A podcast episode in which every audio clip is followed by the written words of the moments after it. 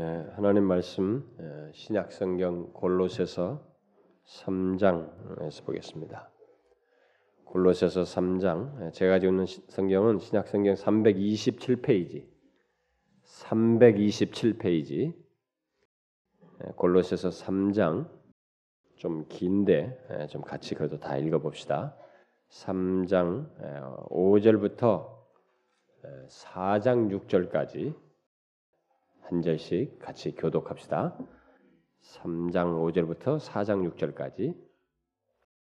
그러므로 땅에 있는 지체를 죽이라. 곧 음란과 부정과 사욕과 악한 정욕과 탐심이니 탐심은 우상 숭배니라. 이것들을 인하여 하나님의 진노가 임하는 너희도 전에 그 가운데 살 때에는 그 가운데서 행하였으나 이제는 너희가 이 모든 것을 벗어버리라. 곧 분과 악의와 해방과 너희 입에 부끄러운 말이라 너희가 서로 거짓말을 어, 서로 어, 거짓말을 말라 옛 사람과 그 행위를 벗어버리고 새 사람을 입었으니 이는 자기를 창조하신 자의 형상을 좇아 지식에까지 새롭게 하심을 받는 자. 거기는 헬라인과 유대인이나 할레당과 몰라데이나 야인이나 수구디아인이나 종이나 자유인이 분별이 있을 수 없나니 오직 그리스도는 만유시요 만유 안에 계시느니라. 그러므로 너희는 하나님의 택하신 거룩하고 사랑하신 자처럼 극률과 자비와 겸손과 온유와 오래 참음 누가 누게 혐의가 있거든 서로 용납하여 피차 용서하되 주께서 너희를 용서하신 것과 같이 너희도 그리하고 이 모든 것 위에서 그리스도의 평강이 너희 마음을 주장하게 하라. 평강을 위하여 너희가 한 몸으로 부르심을 받았나니 또한 너희는 감사하는 자가 되라. 그리스도의 말씀이 너희 속에 풍성히 거하 모든 지혜로 피차 가르치며 권면하고 시와 찬미와 신령한 노래를 부르며 마음의 감사함으로 하나님을 찬양하고 또 무엇을 하든지 말이나 일이나 다 주 예수의 이름으로 하고 그를 힘입어 하나님 아버지께 감사하라. 아내들아 남편에게 복종하라 이는 주 안에서 맞다. 남편들아 아내를 사랑하며 괴롭게 하지 말라. 자녀들아 모든 일에 부모에게 순종하라. 이는 주 안에서 기쁘게 하는 것이다. 아비들아 너희 자녀를 경록해 말지니 낙심할까 함이라. 종들아 모든 일에 육신의 상전들에게 순종하라. 사람을 기쁘게 하는 자와 같이 눈가림만 하지 말. 오직 주를 두려워하여 성실한 마음으로 모든 일을 하든지 무슨 일을 하든지 마음을 다하여 죽게 하듯 하고 사람에게 하듯 하지 말라. 이는 유업의 상을 주게 받은 줄 알고 너희는 주 그리스도를 섬기는 일 불을 행하는 자는 불의의 보응을 받으리니 주는 외모로 사람을 취하심이 없느니라. 상전들아 의와 공평을 종들에게 베풀지 너희에게도 하늘의 상전이 계심을 알지. 기도를 항상 힘쓰고 기도에 감사함으로 깨어 있으라. 또한 우리를 위하여 기도하되 하나님이 전도할 문을 우리에게 열어 주사 그리스도의 비밀을 말하게 하시기를 구하라. 내가 이것을 인하여 매임을 당한 그리하면 내가 마땅히 할 말로써 이 비밀을 나타내리라. 외인을 향하여서는 지혜로 다 하시옵시다. 너희 말을 항상 은혜 가운데서 소금으로 고르게 함같이 하라. 그리하면 각 사람에게 마땅히 대답할 것을 알리라. 여러분 그 3장 1절 어, 어, 잠깐 보시면요. 어, 1절부터 4절을 우리가 지난번에 제가 살폈어요. 그러므로 너희가 그리스도와 함께 다시 살리심을 받았으면 위의 것을 찾으라. 거기는 그리스도께서 하나님 우편에 앉아 계시느니라. 위의 것을 생각하고 땅의 것을 생각지 말라. 이는 너희가 죽었고 너희 생명이 그리스도와 함께 하나님 안에 감추었음이니라. 우리 생명이신 그리스도께서 나타나실 그때 너희도 그와 함께 영광 중에 나타나리라. 어, 우리가 지난 두 주 동안은 예, 수련회와 관련해서 어, 두 주제는 수련을 떠나면서 수련회 관련된 말씀을 했고 지난주 수련회 갔다 와서 또 못다한 것을 어, 연관해서 말씀을 했어요. 그래서 두 주를 비우다 보니까 그동안에 이 주일 낮 시간에 계속적으로 연속적으로 살폈던 말씀을 여러분들이 잠깐 또 잊진 않았는지 모르겠어요. 우리가 그동안에 주일 낮 예배 시간에 아마 10 13번 정도 13번 정도 될 것 같습니다. 계속 살폈던 시리즈 말씀 그것으로 다시 이제 돌아가는데 그동안 살폈던 내용은 어, 우리가 은혜로 어, 산다는 것입니다.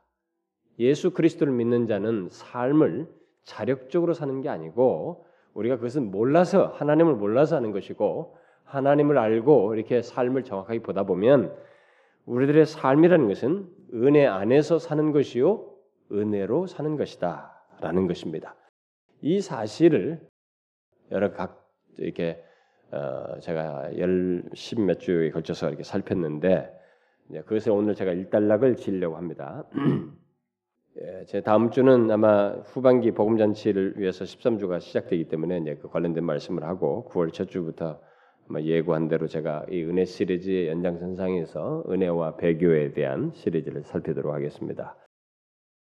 어, 제가 이 시리즈를 어, 살핀 것은 뭐 우리가 은혜 안에서 산다, 뭐 은혜로 산다 이런 말을 우리 흔히 굉장히 많이 하지만 그래서 너무 당연하고 다 아는 것처럼 생각하지만은 우리들의 현실은 그렇지 않다는 것이죠. 오늘날 교회 다니는 많은 사람들이 교회에 와 있어도 마치 어떤 다른 종교에서 어떤 종교적인 성향을 드러내듯이 신앙생활을 한다는 것입니다. 기독교는 아주 고유한 것이 있단 말이에요. 기독교는 전적으로 시작부터 끝까지 하나님의 은혜에 의해서 모든 것이 된다는 것을 우리에게 말하는 것이거든요. 이 세상에서 잘 나가고 뭐 있던 이런 것들을 교회 안에서 들어오게 되면 사실은 우리는 나는 부족합니다. 나는 바로 이런 죄인입니다. 그래서 나의 모든 시작도 구원도 하나님의 은혜이며 그래서 구원으로 은혜, 은혜로 구원을 얻고 난 뒤도 사실상 그 다음부터 내가 이제 내 스스로 그 다음부터는 내 스스로 하는 것이 아니라 그것조차도 하나님께서 우리의 삶 가운데 개입하셔서 우리를 거룩하게 변화시키시고 우리 삶 가운데서 다각적으로 역사하시며 심지어 일상의 필요로 하는 것까지 주시는 은혜를 베푼다. 바로 요 사실을 어, 제가 이렇게 쭉 걸쳐서 그냥 개요적으로 어, 살폈습니다. 그래서 서론 부분은 어, 우리들이 예수를 믿으면서도 은혜로 구원을 얻었다는 것은 알지만 그것은 인정해요. 예수 믿는 많은 사람들이 아 우리가 행위로 구원 얻는 게 아니라 내가 무엇을 해서 구원 얻는 것이 아니라 은혜로 구원 얻는다. 이것은 다 인정을 하지만 예수 믿고 난 다음부터는 이상스럽게 사람들이 자신의 행위로 자꾸 뭘 하려고 해요. 그래서 자기가 오늘은 뭘 했으니까 아, 이 정도 했으면 하나님께서 나를 인정해 주겠지. 그래서 자꾸 자신의 행위에 근거한다는 것이에요.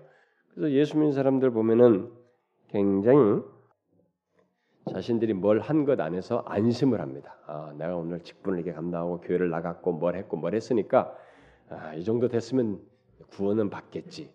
어? 정상적인 신자로서 제대로 됐겠지. 이렇게 자꾸 생각한다는 그게 아니라는 것입니다.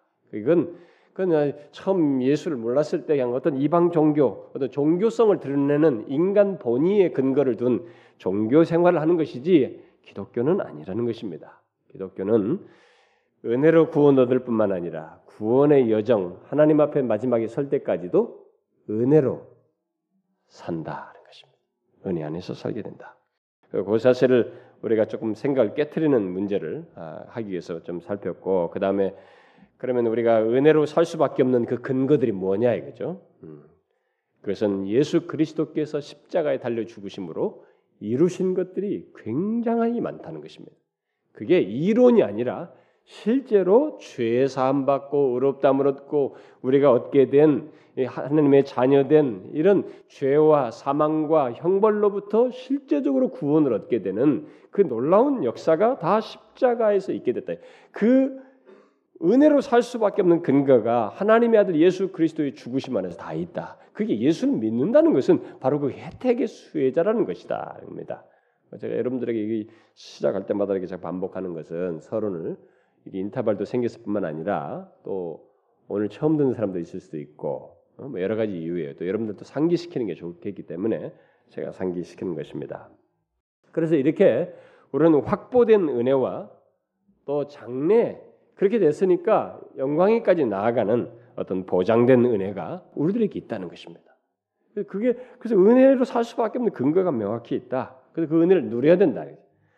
그런데 그 근거뿐만 아니라 거기에 덧붙여서 우리 그리스도인은 어, 이 땅을 사는 날 동안에 하루하루 우리가 인간인지라 이 세상에 살면서 수많은 상황과 문제와 어려움 속에 부딪히면서 현실에 부딪히며 삽니다. 그 현실 속에 살기 때문에 그때마다 때를 따라서 필요로 해요 은혜가.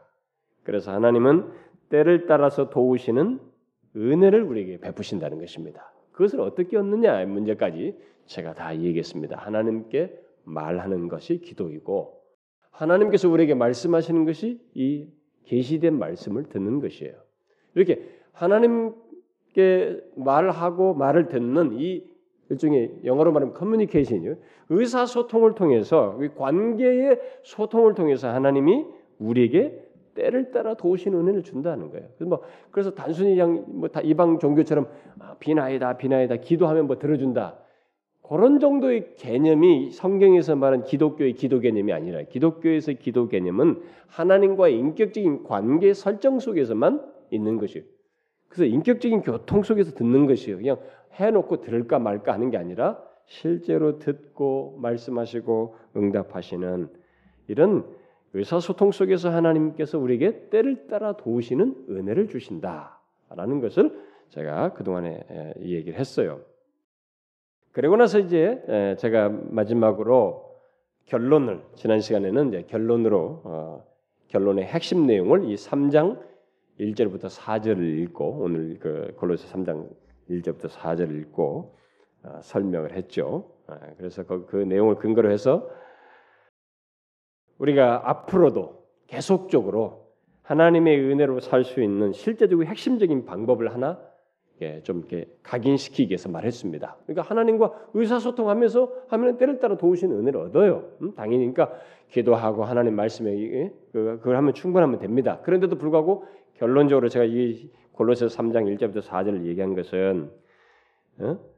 위의 것을 찾고 생각하는 것 이것이 우리에게 굉장히 핵심으로 꼭 있어야 된다는 것입니다. 기도하고 뭐 말씀 듣는다는 이런 행위적인 것으로 이 관계의 행동 안에서 분명히 위의 것을 찾고 생각하는 것이 핵심 속에 있어야 된다라는 것 때를 따라 도우시는 은혜 계속적으로 하나님의 은혜로 살 수 있는 예, 핵심적인 결론 비결이 바로 이것이다라는 것을 제가 여러분들에게 전했습니다. 사실 저는요 이 결론을 이 본문을 쓸 줄을 몰랐어요. 제가 마지막까지 이미 그 공, 어, 전해놓고 이 결론을 내리기 전에 핵심적인 결론을 내리기 전에 제가 이제 막 다각적으로 고민하고 말씀도 뒤지고 막 좀 이렇게 참고할 내용도 있다가 여기에 도착했는데 저는 너무 기뻤어요. 사실은요. 이 본문을 가지고 결론을 내린 것이 위의 것을 찾고 생각하라는 것이 바로 계속 하나님의 은혜로 살 수 있는 핵심적인 방법이라는 사실을 예, 그 결론으로 전한 것이 참 하나님께서 저에게 지혜를 주셨구나. 예? 이렇게 저에게 눈을 열어 주셨구나라는 이 판단이 들 정도로 어, 정말 저한테는 그렇습니다. 여러분들이 아마 그냥 들었을지 모르겠어요. 아, 저 사람 뭐 또 일주일 동안 설교 준비했겠다 이렇게 하지만은 그렇지 않고 이게 핵심이에요. 우리가 계속적으로 하나님의 은혜로 살게 되는 그 핵심에는 위의 것을 찾고 생각하는 것이 있어야 됩니다. 여기서 위라고 하는 것에 위라고 하는 것은 하나님의 은혜의 보좌가 있는 것을 두고 위의 것이라고 흔히 말하게 되는데 여기 위를 그래서 더 핵심으로 줄여 들어가면 은혜의 보좌인 보좌에서 우리를 중재하실 중보하시는 결국 예수 그리스도를 핵심적으로 말한다고 한다고 할 수 있죠. 그래서 결국 예수 그리스도를 찾고 생각하는 것으로 예, 줄여서 말할 수 있다고 그랬습니다. 그러니까 십자가를 통해서 죄에서 구원하신 분이요 곧 우리의 구원자이시요 하나님 우편에서 우리를 중재하시며 대언하시는 우리의 대언자 그야말로 우리의 생명이요 전부이신 그분 음, 바로 그분을 생각하는 그, 여러분들은 이제 그분을 찾고 생각하는 것이 뭐 그게 그게 뭐 우리에게 실제적인 도움이 되겠냐? 그게 무슨 은혜가 되겠느냐? 이렇게 질문이 생길 수 있는 것에 대해서까지도 제가 이 얘기를 했는데 여러분 이 이게 은혜의 일종의 방편이에요. 이게 통로입니다. 에, 여러분은 우리의 가치는 예수를 믿기 전에는 몰랐습니다만 예수를 믿고 난 뒤에 우리의 존재의 가치는 예수 그리스도 때문에 생겼습니다. 그리고 예수 그리스도께서 우리를 위해서 이루신 것 안에서 우리는 부유함을 누릴 수 있게 돼요. 십자가에서 이루신 것들. 근데 이 부유함을 구하고 생각하는 가운데서 우리는 누릴 수 있어요. 우리가 우리가 이 기계적인 존재가 아니거든요. 인격적인 존재예요. 이지와 감정과 의지를 가지고 있는 존재입니다. 그렇기 때문에 이 전인적인 활동이 실제로 하나님과 그분을 생각하고 그분을 찾는 그래서 이런 교통 속에서 이것을 실제로 누리게 돼요. 성경이 또 이런 명령을 하셨을 때는 성경의 모든 명령은 약속을 내포하고 있기 때문에 당연히 이것이 됐을 때 어떤 것이 있을 것을 우리에게 말을 하고 있는 것입니다. 실제로 이 앞서 이런 여기 위의 것을 찾고 생각하라는 이런 명령은 이 말씀은 결국 앞선 모든 믿음의 선배들이 구약에서부터 믿음의 선배들이 특별히 시편 기자들이 종종 썼던 말들이죠. 하나님을 바라라. 그죠? 우리가 수련회 가서도 많이 받아. 하나님을 바라라. 라는 이런 말씀이 있죠. 바로 그것과 같은 것입니다. 근데 그 시편 기자들이 그 다 할 수 있는 방법이 다 있는 사람들이에요. 특히 다윗 같은 사람은 왕권을 쥐고 있기 때문에 방법을 쓰겠다면 얼마든지 쓸 수 있는 것입니다. 그런데도 그 다급한 상황, 자신의 일상 속에서 부딪히는 현실 속에서 자신이 어디에 핵심을 뒀냐면 하나님을 바라는 것이었어요. 여호와를 바라. 야, 이 바보다 이게. 아, 네, 네 수단을 네가 알아서 능력 발휘하면 되지. 뭘 하나님을 바라라느냐 이게. 그게 우리는 아무것도 아닌 것 같지만 제가 아까 어, 서두 그 목도할 때도 읽었어요. 내 영혼이 하나님을 잠잠히 바라며 여러분 우리가 그렇게 하게 될 때 이 앞선 믿음의 선배들은 하나님을 경험했어요. 하나님이 그들의 삶 가운데서 자신을 찾고 바라는 자에게 응답하시고 역사하시는 것을 경험했습니다. 결국 하나님께서는 자기를 바라는 자에게 은혜를 베푸신다는 거예요. 네, 그랬던 것처럼 항상 그리스도를 찾고 생각하는 자들에게 그 전인적으로 주님을 찾고 생각하는 자들에게 그리 하신다는 것입니다. 이미 말한 대로 성경은 그런데 여기서 지금 아무에게나 위의 것을 찾고 생각하라라고 하지 않습니다. 그래서 막연하게 어떤 종교를 찾, 어떤 신을 구도자처럼 신을 찾는 것을 말하지 않고 이미 우리 3장 1절에 말한 것처럼 그리스도와 함께 살리심을 받은 자, 그리스도와 함께 살리심을 받은 자, 그 예수 그리스도를 믿어 그런 말미암아 죽은 자 가운데서 살아난 그리스도인에게 해상 대상을 두고 얘기하는 것이다. 그러니까 이미 하나님의 용서하심을 받고 하나님과 화목하게 된 자에게 위의 것을 찾고 생각하라고 말하고 있다는 것입니다. 자, 이 성경의 모든 이렇게 이런 위의 것을 찾고 생각하라고 했을 때 이 명령인 뭐 제가 항상 얘기합니다만 약속이 내포되어 있는데 그 약속이 뭐겠어요, 여러분? 음? 모든 성경의 명령은 설사 뒤에 어떤 약속이 뒤따라오지 않아도 대부분 많이 써 있어요. 써 있지만 약속이 뒤따라오지 않아도 그 명령은 약속을 내포하게 돼 있습니다. 내, 내포해요. 뭐겠어요, 여러분? 우리가 위에서 자꾸 생각하게 될 때 뭐겠습니까? 그것은 우리들은 바로 예수 그리스도 안에 있는 그 부요함을 그 은혜의 부요함을 누리고 예수 그리스도의 생명을 그분과의 관계 속에서 경험하는 것이 경험하며 누리는 것입니다. 그리고 그것을 드러내는 것이에요. 그것이 그 명령이 뒤따르는 자연스러운 약속인 것입니다. 바로 그것을 3장 4절 3장 3절과 4절에서 시사해 주고 있잖아요. 골로새 3장과 4절에서 그리스도와 함께 살리심을 받은 자는 새로운 생명을 소유하게 되었다는 것을 말하고 있는데 그 생명은 우리의 생명이신 그리스도를 말하고 그리스도와 함께 하나님 안에 감추어 있는 생명이다. 이렇게 말하고 있습니다. 그러니까 위의 것을 찾고 생각하게 될 때 우리는 바로 이 생명을 누리는 것이에요. 여러분들이 이제 이런 것들이 성경에서 이렇게 재미난 얘기는 솔깃하지만 이렇게 좀 머리를 써야 되다. 야 이게 도대체 뭐냐? 예, 여러분들이 좀 감이 안 올지 모르지만 이게 너무 너무 부유한 것입니다. 이런 부유함을 여러분들이 깨달으셔야 돼요. 그리스도와 함께 살리심을 받은 자는 새로운 생명을 소유해서 그 생명을 누리는 것, 그 생명이 자신 안에서 역사하는 것을 또 드러내 그 삶 속에서 드러내는 것을 경험하게 된다는 것이에요. 음?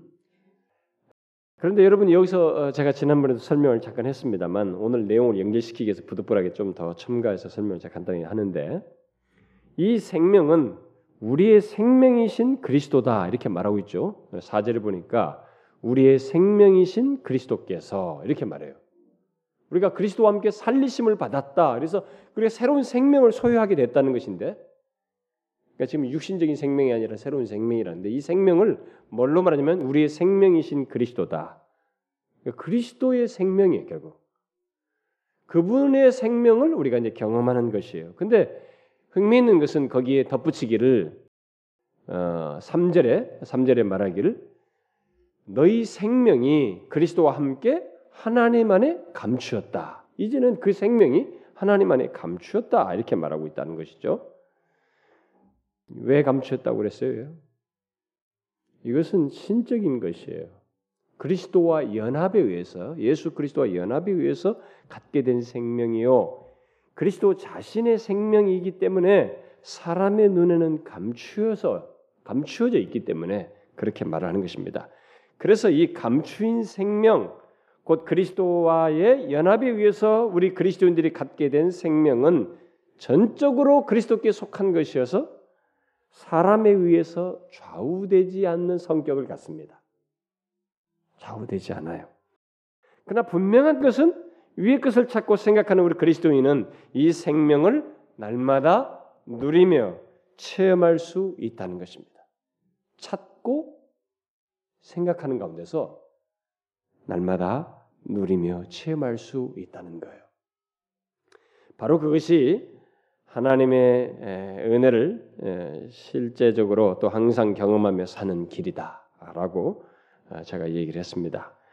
그래서 위의 것을 찾고 생각하라는 이 말 자체가 이제 헬라어의 이 원래 원문인 이 헬라 말은 이제 명령어가 현재 명령어일 때는 반복적이에요.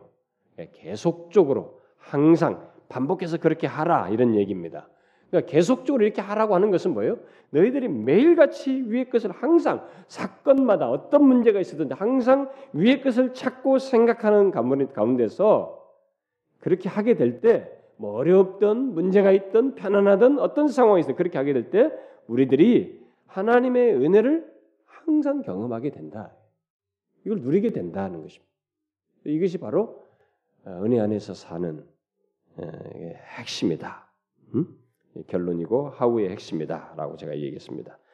자 이렇게 말했으니 이제 이 은혜 안에서 산다는 시리즈는 거기서 결론을 내려도 됩니다. 음, 그걸로 끝나도 되는데 그럼에도 불구하고 이 시간에 한 가지를 더 덧붙일 것은 그것은 은혜 안에서 또 은혜로 살게 될 때 이 은혜가 이렇게 드러나는 영역이 있어요. 그래서 이걸 좀 결론적으로 제가 덧붙이는 게 좋을 것 같습니다.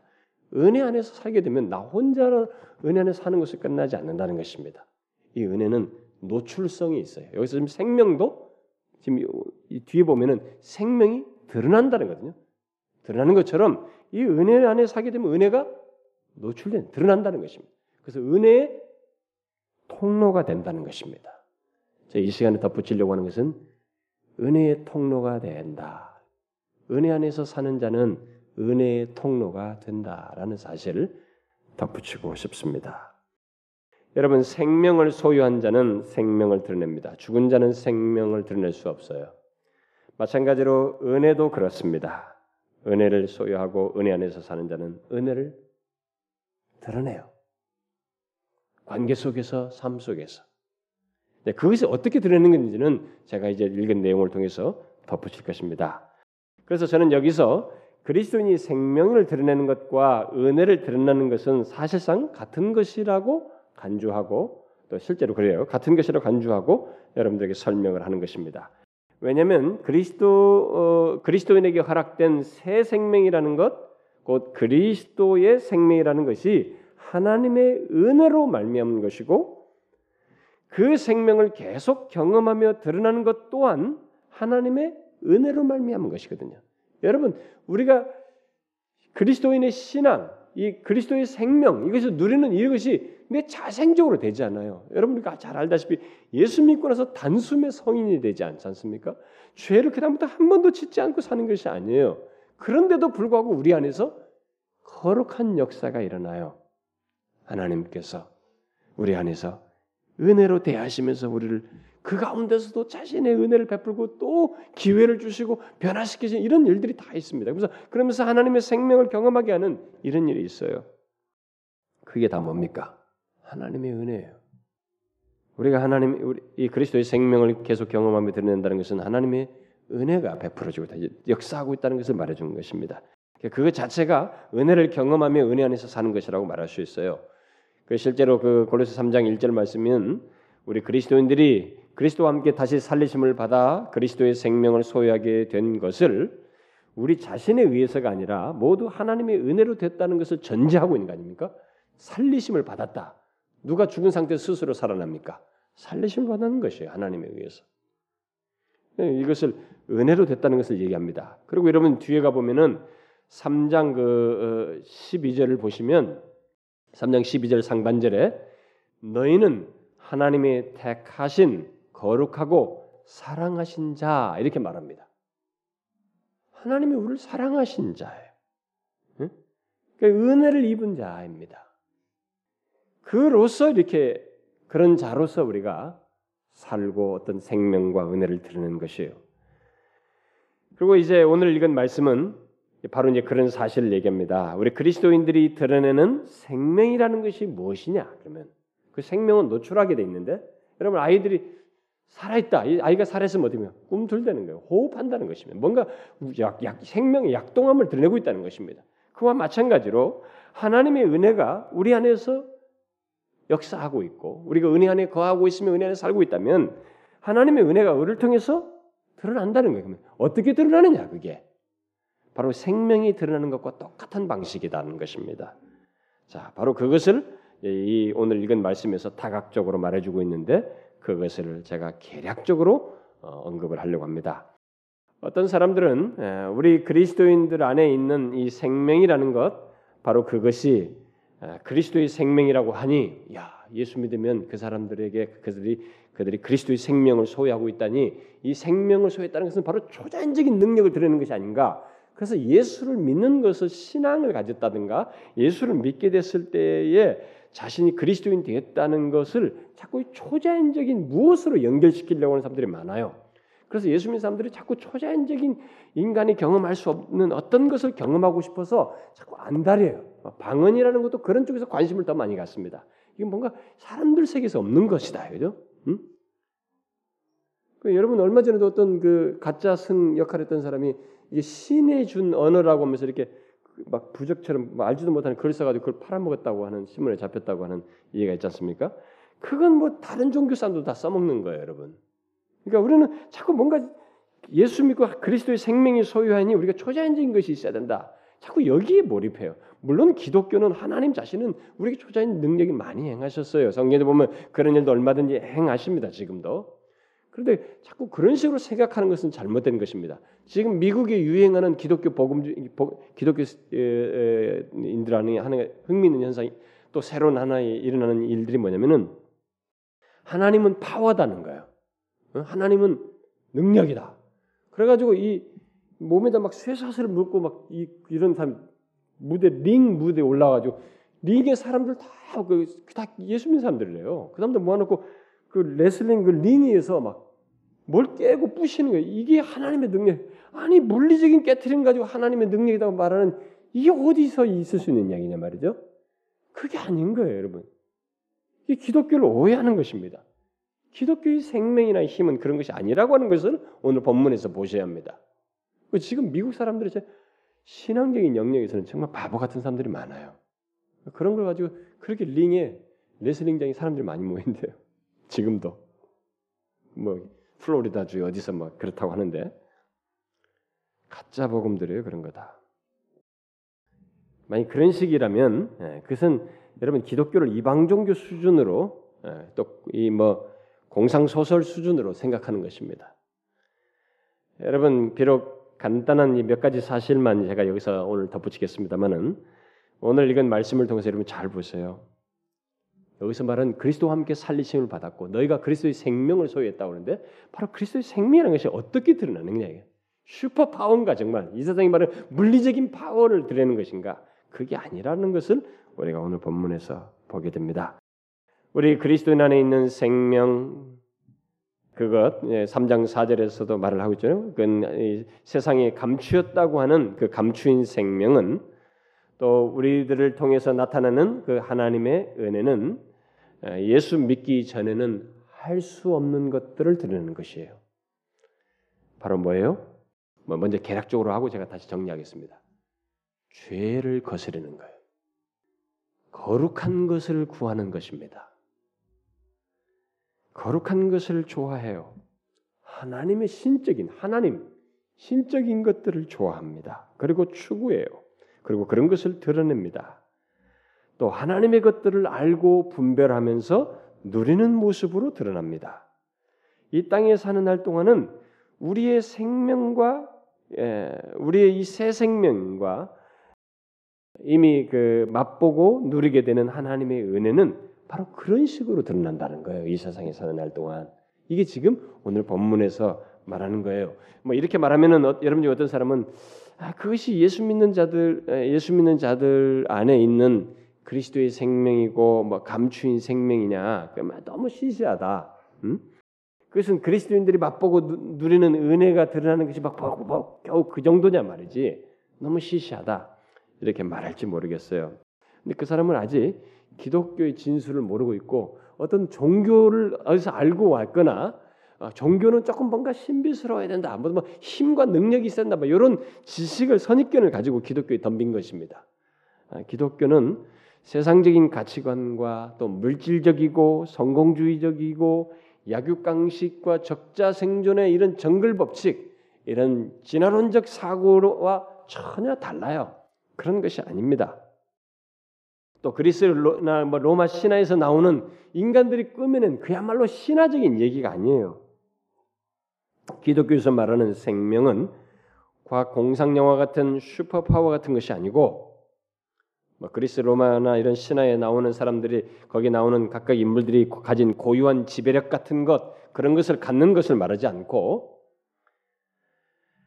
바로 그리스도와 함께 살리심을 받아 그리스도인이 그리스도인이 갖게 된 그 바로 어, 그리스도의 생명은 오늘 함께 읽으면서 여러분들이 보았다시피 우리의 죄악된 본성을 거스르는 힘이에요.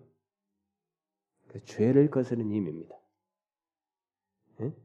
그래서 음행과 부정과 사욕과 악한 정욕과 탐심을 죽이며 거절하는 힘이에요. 또 분과 악의와 회방과 입에 부끄러운 말을 벗어버릴 수 있는 힘이에요.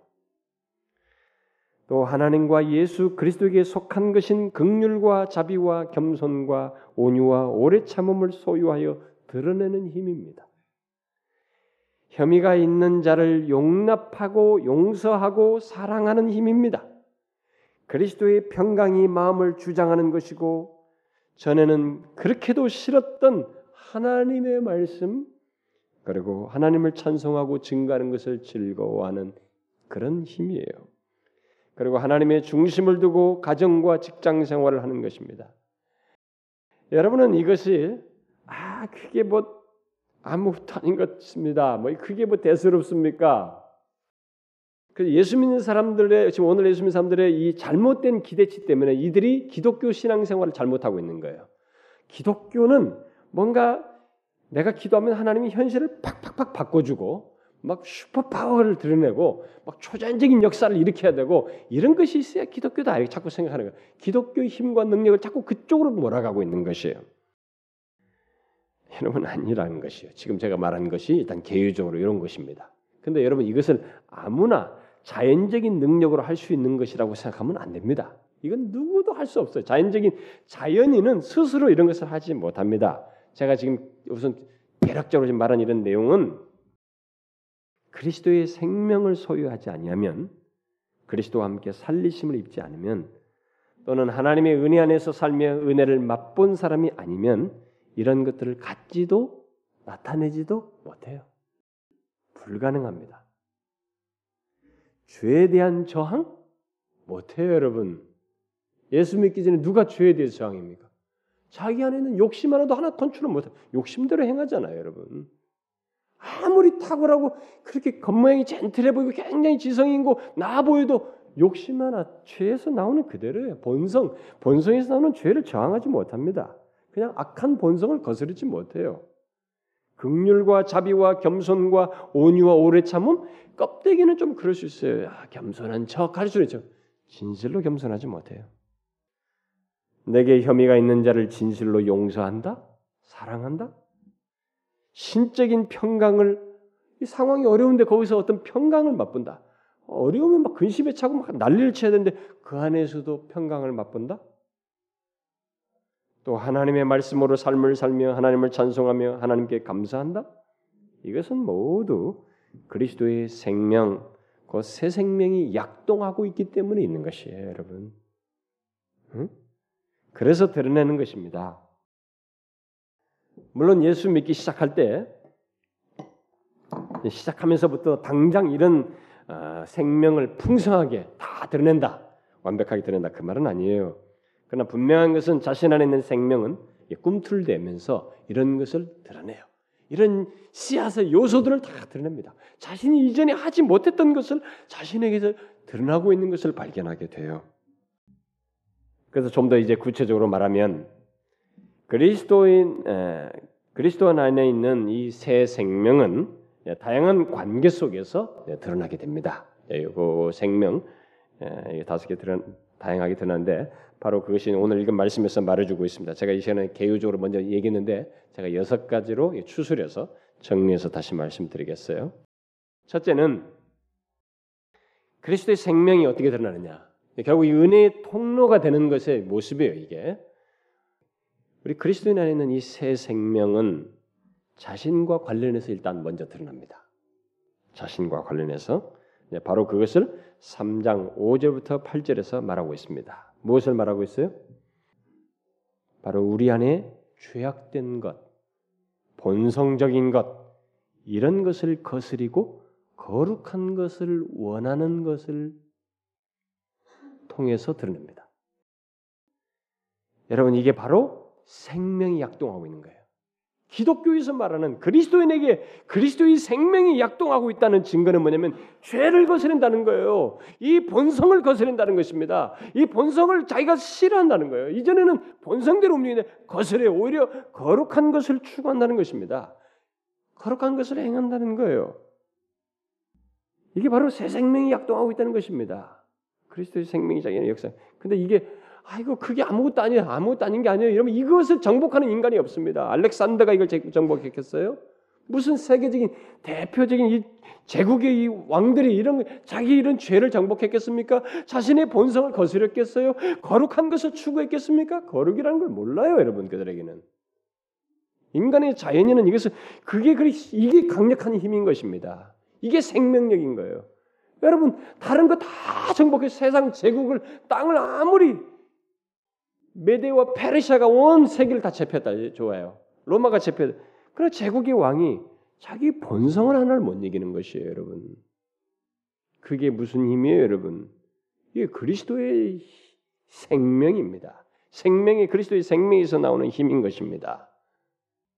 이것은 그리스도와 함께 살리심을 받은 자, 그리스도의 생명을 소유한 자가 드러내는 특별한 힘이에요. 인간은 스스로 죄를 분별하여서 대항하지 못합니다. 본성을 스스로 거스르지 못해요. 정말로 못합니다. 그래서 그 7절과 8절이 보면은 여러분들이 보시면 너희도 전에 그 가운데 살 때는 그 가운데서 행하였다. 이렇게 뭐 앞에 뭐 말한 것처럼 뭐 부정 사욕 이런 약한 것들 이런 것들을 살았단 말이에요. 너희가 전에는 그러다. 그러나 이제는 너희가 이 모든 것을 벗어버리라. 이런 것이 가능하게 됐다는 것입니다. 그리스도의 새 생명을 소유했기 때문에. 응? 따라서 죄와 본성적인 것을 거스르며 거룩한 것을 원하는 자, 실제로 거룩한 삶을 사는 것이 가능하게 되었다. 그것이 바로 우리 안에 새 생명이 역사하기 때문이다. 이렇게 말하고 있습니다. 여러분 아시겠어요? 그래서 사람들이 예수 믿는 사람들을 얕잡아 볼 수 있어요. 겉모양은 똑같네. 우리하고 똑같이 죄짓네. 근데 그렇지만 이 약동하는 생명 때문에 얕잡아 볼 수 없어요. 그리스도 생명 때문에. 이 신적인 생명 때문에 그런 외모로 판단할 수 없습니다. 그래서 여기서 왜 아까 읽었죠 외모로 판단하지 하나님은 외모로 판단하지 않아요. 요것이 있기 때문에 그리스도인이 다른 것입니다. 자, 그다음 우리 그리스도인 안에 있는 생명은 제가 이게 간단간단히 대충 합니다. 일일이 다 안 읽고 이 포인트만 제가 하는 것입니다. 자, 우리 그리스도 안에 있는 또 다른 생 우리 안에 있는 그리스도 안에 있는 생명은 이제 9절부터 15절 사이에서 말하는 거예요. 바로 그리스도의 교회에 속한 교회죠. 예, 교회 안에 속한 다른 사람들과의 관계 속에서 이 생명력이 드러납니다. 이 생명이 드러나요. 어떻게? 바로 하나님과 예수 그리스도께 있는 것을 소유하여 서로 드러내는 모습을 통해서 드러나게 됩니다. 그게 이제 9절부터 15절 사이 말하고 있는 건데 여기 내용을 보면 그리스도인은 옛 사람과 그 행위를 벗어버리고 새 사람이 새 사람을 입어 지식에까지 새롭게 하심을 받은 자다. 여기서 뭐 새 사람 새롭게 이름하는 게 다 창조됐다는 거예요. 새롭게 창조됐다는 거예요. 그래서 11절 말씀대로 여러분 이제 11절 말씀이 뭡니까? 헬라인이나 유대인이나 그때 당시에 사람들을 나누는 방식이에요. 헬라인이냐 유대인이냐 할례를 받았느냐 할례를 안 받았느냐 어? 여기 뭐 야인이냐 수구냐 어떤 문화적인 배경들을 가지고 있느냐 그러니까 인종적 민족적 문화적 신분적인 이런 차별을 두지 않고 오직 예수 그리스도 안에서 서로의 가치를 보는 자들이다 이렇게 말해요. 교회라는 것은 바로 그런 것이다. 그래서 오늘날 교회 안에서 들어와서까지 사회 속에서 통용되는 이런 사람들을 레벨을 정하고 평가하는 이것은 벌써 교회가 교회됨을 잃어버린 것이에요. 사회 속에서는 잘 나가시고 거기서는 활동을 하시 영향력을 하셔줬지만 여기는 진짜 신자가 누구냐? 사람들을 외모로 판단하지 않고 이 사람의 사회적 배경이나 가난함이나 못 배움에서 판단하지 않고 오직 예수 그리스도 안에서 구속받은 자라고 하는 것에서 형제와 자매로 여기면서 서로를 존중하는 것이 교회 안에 들어온 제대로 들어와서 신앙을 가진 사람의 모습이에요. 바로 지금 그 얘기를 하는 것입니다. 여기 우리 교회라는 것은 바로 이런 차별을 두지 않는 곳이다. 따라서 이전에는 갖지 못했던 극률, 자비, 겸손, 온유, 오래 참음을 다 하나님께 속한 것들이에요. 근데 하나님께서 그의 백성들에게 이걸 알게 하시고 주시는 거죠. 오래 참을 알고 그것을 다른 지체들에게, 다른 성도들에게 예, 드러낸다는 것입니다. 그것이 바로 그리스도인의 생명이 움직이고 있는 것이. 생명이라는 것이 바로 이런 것을 드리는 것이다 는 거예요. 긍휼과 자비와 겸손과 온유와 오래 참을. 제가 만약 예수 안 믿었으면 저는 정말 제 잘난 맛에 살았을 거예요. 정말로. 온유가 저에게 어떻게 해당되겠습니까? 뭐 저도 온유, 겸손 이런 것이 저에게는 아직도 바닥이지만 그래도 그런 거 조금이라도 하려고 하거든요. 안 하려고 안 할 수가 없어요. 하게 돼요, 자꾸. 안 하면 저한테 막 계속 그것이 저에게 힘들어져요. 이게 왜 역, 약동하느냐 저한테 그리스도의 생명 때문에 그런 것입니다. 그리스도의 생명 때문에. 그러면서 특히 그 13절에서 말한 것처럼 너에게 혐의가 있는 자를 용서한다는 것. 여러분 나에게 누가 잘못하고 뭐 문제가 있는데 그걸 용서하는 게그 쉬워요? 예수 믿기 전에 생각해 본 적이 없습니다. 이것 생각해 본 적이 없어요. 진실로 용서한다는 것. 그것은 누구를 진실로 용서한다는 것은 그리스도의 생명을 소유했기 때문에 그래요.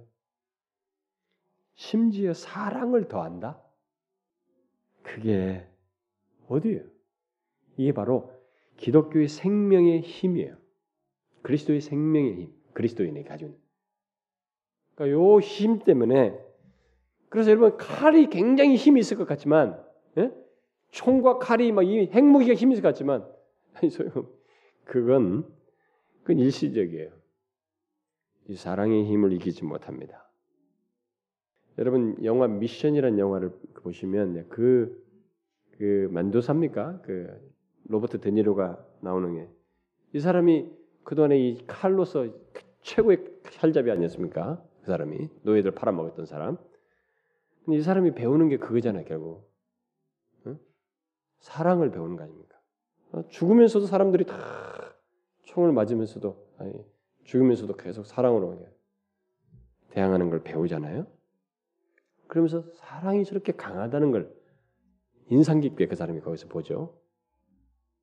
여러분 가장 강력한 생명력, 가장 강력한 힘이 바로 용서와 사랑이에요. 이게 최고의 힘입니다. 인간이 발휘할 수 있는 최고의 힘. 이건 아무나 발휘하지 못해요. 이건 그리스도의 생명을 소유한 자만이 이 힘을 발휘합니다. 무력과 권세, 많은 돈과 특별한 지식은 다 일시적이에요. 영향력이 아무리 커봤자 영역이 좁습니다. 영향 미치는 영역이 좁고 짧은 시간 동안에 힘을 발휘합니다. 그러나 용서와 사랑은 그 힘과 생명력이 시간을 초월해요. 그리고 영역이 굉장히 크습니다. 그리고 누군가에게 베풀 그런 일을 했죠. 그게 그래. 우리가 전능자의 그늘 같은 거, 그 그런 얘기 같은 것이 그, 그, 그 젊은 나이 선교하러 갔다가 바로 죽임당했단 말이에요. 창 맞아서. 그 얘기가 지금까지 온 세계 사람들에게 회자되잖아요.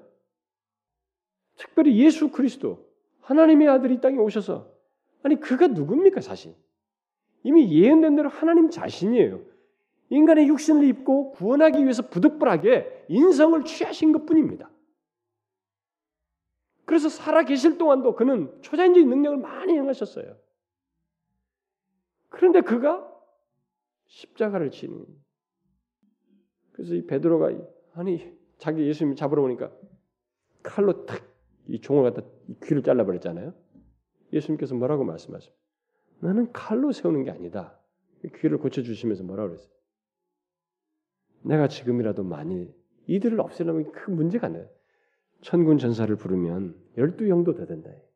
그들이 와서 이들을 다 쓸어버리는 문제가 하나도 안 된다는 거예요. 나는 그것이 아니라는 것을 주님께서 말씀은 뭐예요? 십자가에 달려서 뭘 하십니까? 저들을 용서하여 주십시오. 자신을 못 받고 이렇게 모르는 이 무지한 죄인들을 저들의 죄를 사하여 주십시오. 용서와 사랑입니다. 이게 온 세상을 용서하고 우리를 구원한 거예요. 여기까지 있잖아요. 이 극동까지 그 구원의 복음이 우리에게 미치지 않았습니까? 이 강력한 힘 보십시오. 용서와 사랑. 아무리 세상의 대제국의 왕들도 그들의 권세와 힘은 그저 그때였어요. 뭐 엘락산데가 어떻다 해도 그때뿐이에요. 다 지나가 버렸습니다. 그러나 이 용서와 진정한 용서와 사랑의 힘과 생명력은 지금까지도 우리 안에서 역사합니다. 여러분 우리 그리스도 안에 있는 생명은 다른 식으로 드러나지 않습니다. 용서와 사랑으로 드러나요. 용서와 사랑은 우리의 우리 안에 있는 생명의 나타남이요 은혜의 표현입니다. 은혜를 입은 자는 용서와 사랑을 통해서 은혜의 통로가 되어야 된다는 거예요. 따라서 은혜 안에 사는 자는 자신도 용서와 사랑을 드러내야 된다는 것이죠. 음, 드러낸다 이렇게 말하는 것이에요 결국. 그다음 세 번째로 우리 그리스도 안에 있는 생명 또는 받은 은혜는 역시 교회 공동체 속에서 드러나게 되는데 어떻게 드러나느냐면 바로 신령한 것을 추구하고 드러내는 것을 통해서 드러냅니다. 바로 그 사실을 16절과 17절에 말하고 있습니다. 여러분 그리스도의 생명이 없으면 여기 16절과 17절 내용을 기쁨과 즐거움을 할 수 있을까요? 여기 여러분 16절 17절 그리스도의 말씀이 너희 속에 풍성히 거하여 모든 지혜로 피차 가르치고 권면하고 시와 찬미와 신령한 노래를 부르며 마음의 감사함으로 하나님을 찬양하고 또 무엇을 하든지 말에나 일에나 다 주 예수의 이름으로 하고 그를 힘입어 하나님 아버지께 감사하라. 여러분 이것을 이런 이런 일을 그리스도의 생명이 없으면 하겠어요? 지루하죠 이런 게 이게 얼마나 웃기는 얘기입니까? 이것이 즐거울 수가 없어요. 여러분 생각해 보십시오. 그 누가 그리스도의 말씀이 풍성히 가하고 모든 지혜로 피차 권면하고 가르치고 뭐 권면을 듣고 말씀을 듣고 뭐 시와 찬미로 뭐 찬양을 하고 뭐죠? 말에나 일에나 모든 것을 자기 이름으로 하는 것도 아니고 내 영광 드리는 것도 아니고 주 예수 주 예수의 이름으로 하고 그 이름을 힘입어서 하나님께 감사한다. 이런 걸 누가 하겠냐 말이에요.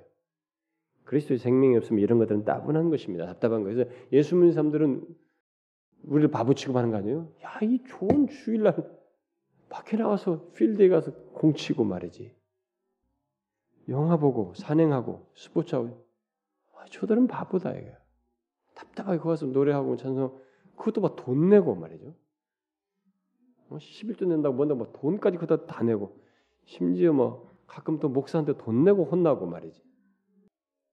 왜 그래요 이게? 이게 생명이에요, 여러분. 이게 생명의 약동함입니다. 생명의 힘이에요. 그리스도의 생명의 힘입니다. 그리스도의 생명력이 있기 때문에 그런 것이에요. 여러분은 교회 공동체 안에서 하나님을 예비하며 그의 말씀을 듣고 배우고 그 안에서 부유하게 되는 것 이런 것을 기뻐할 뿐만 아니라 하나님을 찬양하며 모든 일을 자기 이름이 아니라 예수 그리스도의 이름을 이름으로 하면서 하나님께 감사하는 자가 되는 것 이런 것을 좋아하십니까? 그렇다면 여러분들이 그런 것을 기뻐한다면 바로 그것이 그리스도의 생명이 여러분 안에서 약동하고 있는 것이고 약동하고 있는 나타나는 것이에요. 그게 그게 드러난 것입니다. 그게 은혜의 나타남이에요. 공동체 안에서 교회 안에서 그래서 은혜 안에 사는 자는 바로 이런 모습을 갖는다는 것입니다. 그다음 네 번째로 우리 그리스도 안에 있는 생명 또 우리가 받은 은혜는 가정 생활 속에서 드러난다는 것입니다. 어떻게 해요? 바로 이제 18절부터 21절 말씀이 시사하듯이 아내가 남편에게 복종함으로 또 남편이 아내를 사랑함으로 또 자녀들이 부모에게 순종함으로 또 부모들이 자녀들을 경록해 하지 않으므로 인격적으로 대하고 존중함으로 드러난다는 것입니다. 여러분 오늘날 예수 이 그리스도 우리 그리스도인에 생명은 바로 이런 식이에요. 관계 속에서 이 가정 안에 있는 가족 관계 속에서 사랑, 존경, 복종 이런 것이 움직이는 거예요. 근데 새 생명이 없으면 어떻게 해요? 본성대로, 성질대로 잘했느냐, 나한테 잘했느냐, 못했냐. 부모 자식 간에도 이 계산적이에요. 어? 이만큼 했으니까 너 이렇게 나한테 해야 되고 말하는 대로 뭐 이렇게 하고 비인격적인 행동 취하고 뭐 경록해 하고요. 그리고 뭐 결혼할 때부터 뭐막 이런 개념이 아니라 다른 개념으로 서로 관계를 갖는. 이게 뭐냐 이게. 왜 가정 생활에서 가정 내에 가족 관계를 왜 사랑과 순종과 존중을 하고 서로 인격적인 관계를 마치 죽게 하듯이 서로 안으며 이런 일을 하느냐? 이게 생명이에요. 그리스도의 생명의 약동함입니다. 생명이 있기 때문에 그렇게 하는 것이에요 마치 남, 마, 만일 아내가 남편을 무시하고 대항하는 이런 모습 이런 것은 세상에서 말하는 힘이에요. 세상에서 말하는 힘은 남편이고 뭐고 막 힘을 하죠. 모욕과 자기 본성을 다 드러내면서 상대를 공격하고 무시하고 말이죠. 짓밟고 이것이 힘이라고 생각하는 거예요. 그건 사단이 주장하는 힘입니다. 남편이 아내를 무시하고 또 괴롭히고 거칠게 대하는 것은 다 그것은 본성에서 말하는 힘이에요. 세상적에서 말하는 힘입니다. 무력으로 자식을 대하고 고집과 저항으로 부모를 대하는 것도 우리 안에 있는 생명이 아니라 본성에 이끌린 이 세상 사람들이 흔히 갖는 힘이에요. 그리스도인에게 있는 생명 또 은혜는 부부, 부부 사이에서 부모와 자식 사이에서 형제 사이에서 사랑, 순종, 존경, 인격적인 대우. 그거예요, 여러분. 그게 생명의 나타남이에요. 그래서 예수 믿는 사람들은 부부 관계가 거래해야 됩니다. 순, 사랑과 존중, 순종. 부모 자식 간에도 마찬가지예요. 그게 생명의 나타남이니까요. 이렇게 얘기합니다. 기독교의 생명이라는 게 뭐냐? 그리스도의 생명. 이런 식으로 드러난다. 삶의 전반에서 가족 관계 속에서. 그다음 다섯 번째는 우리 그리스 다섯 번째로 우리 그리스도 안에 있는 생명 또는 받은 은혜는 직장 생활 속에서 또한 드러난다는 거예요. 직장 관계 속에서 어떻게 드러나냐? 3장 22절부터 4장 1절 말씀이 시사하고 있습니다. 뭐예요? 직장 생활을 하면서 자기 상사나 고용주에게 순종하고 일에 성실하게 하긴 하되 성실하게 하되 그 직장 생활 속에서 사람을 섬긴다고 생각지 않고 주님을 섬기고 있다고 생각하며 주님을 섬기는 마음으로 직장 생활을 성실하게 한다는 것이에요. 그렇게 함으로써 우리의 생명을 드린다는 것입니다. 또 상사와 고용주는 하늘의 상전이신 하나님을 기억하고 의와 공평을 고용인과 부하 직원에게 베푸는 것을 통해서 드러난다는 것이. 이게 생명의 나타남이에요. 그래서 마치 자기가 이 뭐 직장 생활 생활하면서 응? 여기서 사람 눈 가림이 한다고 그러는데 눈 가림이나 하고 말이죠. 소위 속된 말로 농땡이나 하고 말이지. 이 업무도 엉망으로 한다든가 이렇게 하고 또 상사는 말이죠. 착취와 어? 이런 것만 착취만 하려고 하고 의와 공평이 없단 말이지. 이렇게 되면 그 사람은 생명이 드러나고 있는 게 아니에요. 저는 가끔 예수 믿는 사람들 중에 그, 런 얘기 들어요. 음? 예수 믿는 사람들이 직장 생활에서 말이죠. 너무 이게 예, 어떤 예수 믿는 사람이 나태하고 게으르다단 말이지. 어? 이, 이, 그런 얘기 듣거든요. 어떤 또 예수 믿는 뭐 고용주가 아, 예수 저 사람 예수 믿다면서 말이지 어? 더 한다고 말이지. 우리가 막 착취하고 말이야 이게 제대로 대우도 안 하고 막 이런다 이런 얘기 듣잖아요. 그 바람직하지 않아요. 그건 생명이 드러나는 게 아닙니다. 그리스도의 생명은 여기서 말한 것처럼 성실과 주님께 하는 것으로 일을 하면 하기 때문에 성실하고 의와 공평이 있어야 돼요. 착취가 있어서는 안 되는 것입니다.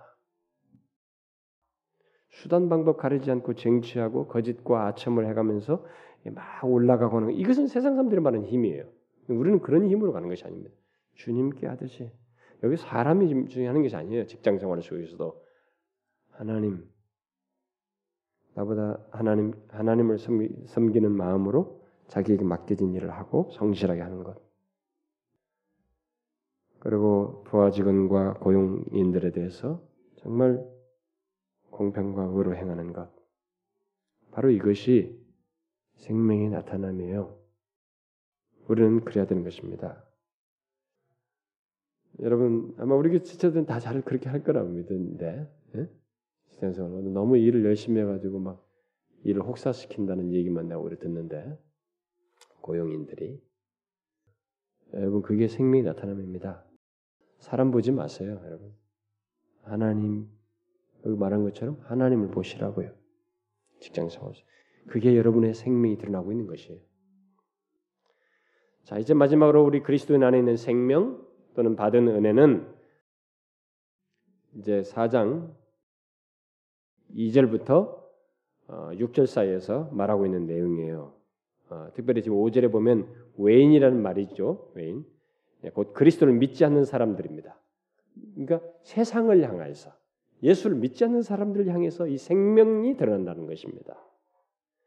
그래서 여기 4장 2절부터 4절은 사람들에 대해서 하나님께 이 얘기 말하는 것이고 5절부터 6절은 하나님에 대해서 사람들에게 얘기하는 거예요.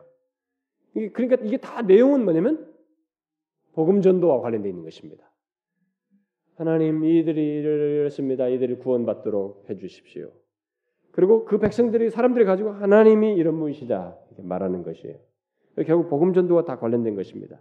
결국 이 모든 내용은 우리의 생명이 복음 증거로 드러난다는 것이에요. 여러분 여러분이 그리스도와 함께 살리심을 받기 전에 곧 그리스도의 생명을 소유하기 전에는 그리스도를 믿는 모르는 사람들에게 예수를 말할 수가 없었어요.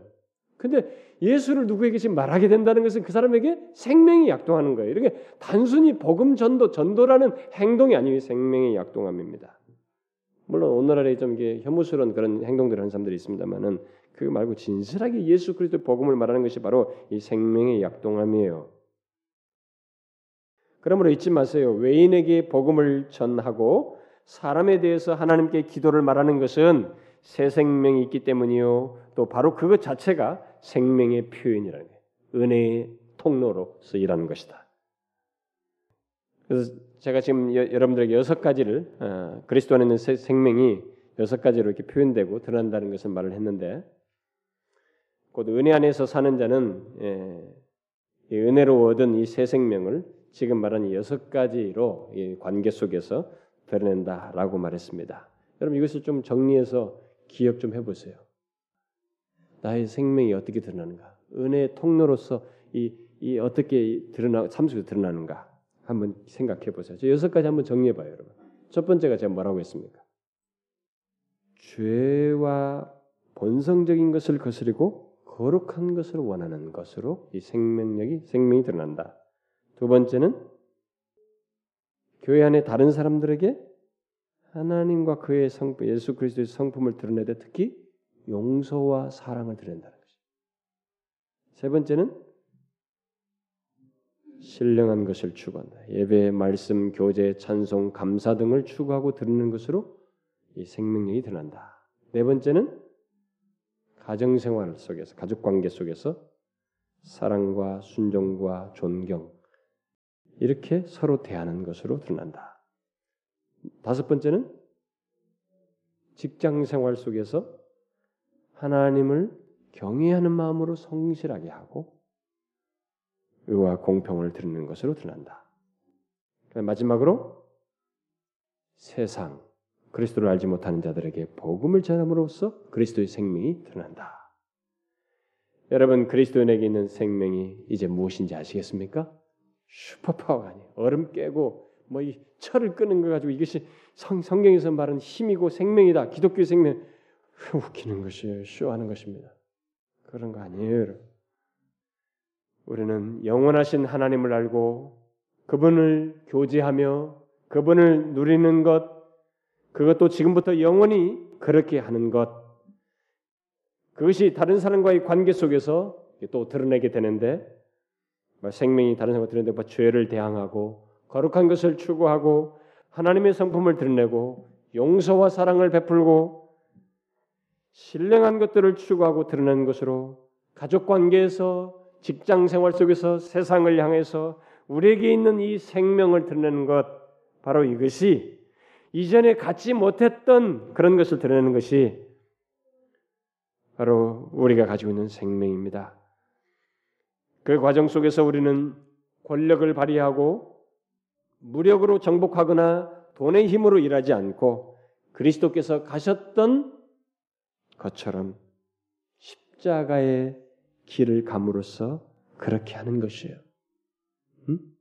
이런 것들을 세상적인 힘으로 하는 것이 아니라 십자가의 길을 감으로써 그렇게 하는 것이 바로 생명이 드러납니다.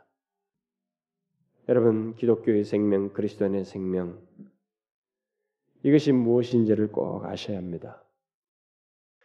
무엇이 은혜 안에서 살며 나타나고 드러나는 것인지 은혜의 통로가 되는 것인지를 꼭 아셔야 됩니다. 그것은 이 세상에서 말하는 방식과 완전히 달라요.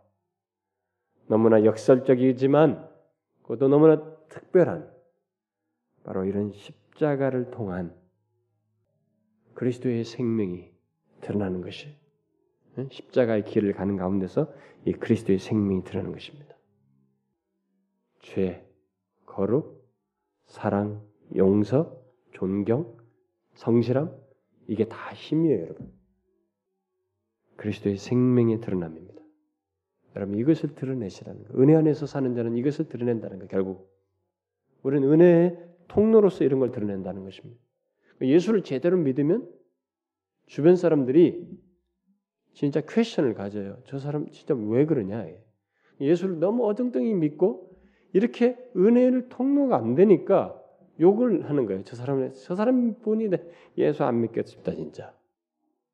이런 말이 나오는 거예요. 요즘 오늘 많이 그런 말이 들리는데 우리가 제대로 이 은혜의 통로로서 살아야 됩니다.